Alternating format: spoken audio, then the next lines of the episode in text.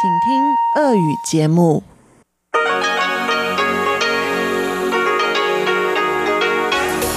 В эфире Международное радио Тайваня. Здравствуйте, дорогие друзья! Вы слушаете Международное радио Тайваня в студии у микрофона Чечена Кулар.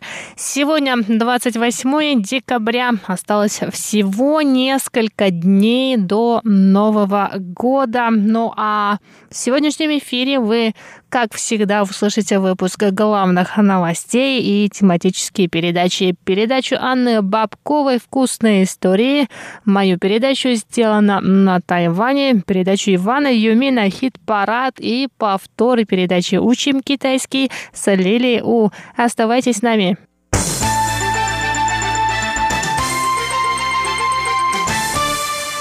А сейчас к главным новостям сегодняшнего дня. Министр культуры Китайской республики Тайваня Ли Юнде прокомментировал сегодня сообщение средств массовой информации о намерениях властей ввести лицензирование на печатную продукцию, выпущенную Коммунистической партией Китая и Народно-освободительной армией Китая. Министр сказал, что власти Тайваня внесут изменения в законодательство о распространении печатной продукции продукции, усовершенствовав правила и снизив уровень контроля. В частности, будут уточнены правила лицензирования печатной продукции, произведенной властями Китайской Народной Республики. На другую печатную продукцию они распространяться не будут. В настоящее время распространение китайской печатной продукции на Тайване регулируется статьей 37 Закона об отношениях народов двух берегов Тайваньского пролива. Ранее СМИ сообщали, что министерство планирует выдавать разрешение на распространение печатной продукции из Китая, и только после его получения можно получить библиотечный шифр в Национальной библиотеке библиотеки. Министр культуры Ли Юнде уточнил, что новые правила коснутся только печатной продукции, выпущенной Коммунистической партией Китая и Народно-освободительной армией Китая. На продукцию, изданную в индивидуальном порядке, общественными или частными организациями, не нужно получать лицензию.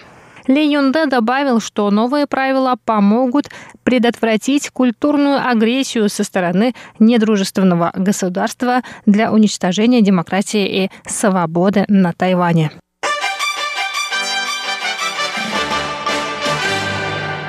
Центральный противоэпидемический командный пункт Тайваня сообщил сегодня о восьми новых случаях заражения коронавирусной инфекцией COVID-19. Все восемь случаев завозные. Новые больные приехали на Тайвань из Великобритании, Филиппин и Индонезии. Общее число зафиксированных случаев на Тайване составляет 793. Трое больных прилетели на остров вчера, 27 декабря, из Великобритании рейсом авиакомпании China Airlines. У одного пациента был жар, у двух других болезнь протекала бессимптомно. Результаты тестов на инфекцию у остальных 124 пассажиров этого рейса отрицательные. Также из Великобритании прибыли двое человек, у которых диагноз подтвердился именно сегодня. Двое британских граждан прилетели на Тайвань 20 и 23 декабря с отрицательными результатами ПЦР-тестов. У одного симптомы заболевания проявились на пятый день домашнего карантина. Другой переболел COVID-19 в августе. Перед приездом на Тайвань он сделал четыре теста, результаты которых были отрицательными. Однако из-за вспышки нового штамма коронавирусной инфекции в Великобритании было решено провести еще один тест на Тайване. Он оказался положительным. Тайваньский студент, учившийся в Великобритании, прибыл на Тайвань 22 декабря. Спустя несколько дней у него на карантине проявились симптомы заболевания. Еще двое больных – трудовые мигранты из Филиппин и Индонезии, прибывшие на остров 12 и 13 декабря. По окончании домашнего карантина им сделали тесты, которые оказались положительными. Болезнь у них протекала бессимптомно.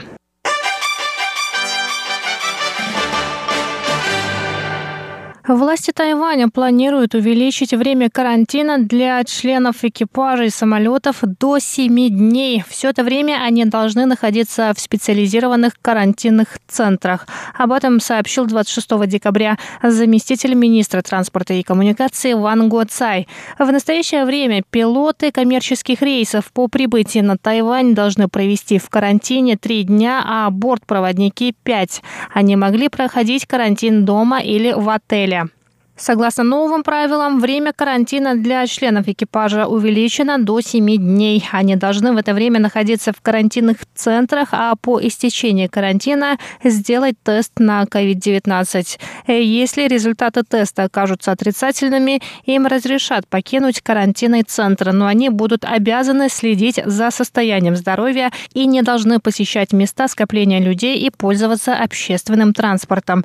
Власти Тайваня добавили, что если если членам экипажа необходимо вылетать до окончания семидневного карантина, они могут покинуть Тайвань.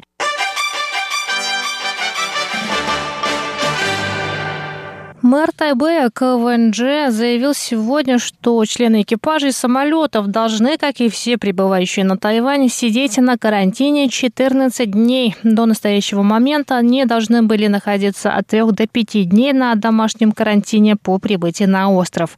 Ранее стало известно о первом за 253 дня местном случае заражения коронавирусной инфекцией COVID-19. Пилот тайваньской авиакомпании из Новой Зеландии, который был впоследствии уволен, стал причиной заражения троих людей. Одна из них стала первым с апреля пациентом, заразившимся на Тайване. Мэр КВНЖ сказал, что члены экипажа представляют опасность здоровью жителей острова, поэтому в идеале они должны проводить две недели на карантине, как и все прибывающие.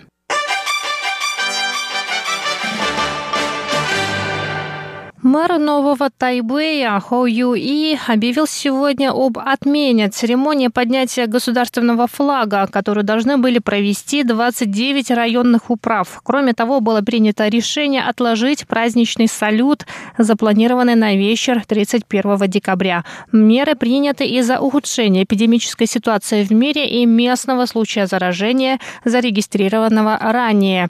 Традиционная церемония поднятия государственного флага должна была пройти в 29 районных управах при участии около 10 тысяч человек. Кроме того, ранее планировался запуск новогоднего фейерверка в районе Бали в 20 часов 21 минуту 31 декабря. Но из-за невозможности обеспечить меры безопасности было принято решение провести его в другое время, о котором будет объявлено позже. Это были главные новости 28 декабря. Выпуск новостей подготовила Чечена Колор. Я с